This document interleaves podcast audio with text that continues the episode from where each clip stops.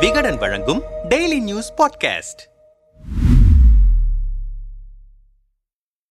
கர்நாடக முதல்வர் பசவராஜ் பொம்மை தலைமையிலான பாஜக அரசு திட்டங்களை செயல்படுத்துவதற்கு ஒப்பந்ததாரர்களிடம் நாற்பது சதவீத கமிஷன் கேட்பதாக எழுந்த குற்றச்சாட்டுகளை முன்னிறுத்தி அந்த மாநில காங்கிரஸ் கட்சி தொடர்ந்து பிரச்சாரம் செய்து வருகிறது. நாற்பது சதவீத கமிஷன் அரசு என்ற பெயரில் இணையதளம் தொடங்கி பொதுமக்களிடம் புகார் மனுக்களை காங்கிரஸ் கட்சி கோரியது. அதைத் தொடர்ந்து பேடிஎம் ஸ்கேனர் போன்று பே சிஎம் எனும் தலைப்பில் முதல்வர் பசவராஜ் பொம்மையின் படத்துடன் போஸ்டரை வெளியிட்டது. இதில் பசவராஜ் பொம்மையின் படம் கியூஆர் கோடு வடிவில் இருந்தது. இதை செல்போனில் ஸ்கேன் செய்தால் பாஜக அரசுக்கு எதிராக காங்கிரஸ் கட்சி தொடங்கிய forty percent sarkara dot com இணையதளத்திற்கு அது அழைத்து செல்கிறது. இவ்வாறாக தொழில்நுட்பங்களின் உதவியுடன் பாஜகவுக்கு எதிரான பிரச்சாரங்களை முன்னெடுத்து வரும் கர்நாடகா காங்கிரஸ் கட்சியின் வார் ரூம் தலைவர் சசிகாந்த் செந்திலிடம் சில கேள்விகளை முன்வைத்தோம். பாஜகவுக்கு எதிரான புதிய தொழில்நுட்பங்களை பயன்படுத்தி பிரச்சாரம் செய்து வரும் காங்கிரசுக்கு தேர்தலில் அது பயனளிக்குமா? வார் ரூம் தலைவராக பொறுப்பேற்று ஒரு மாதம் ஆகிறது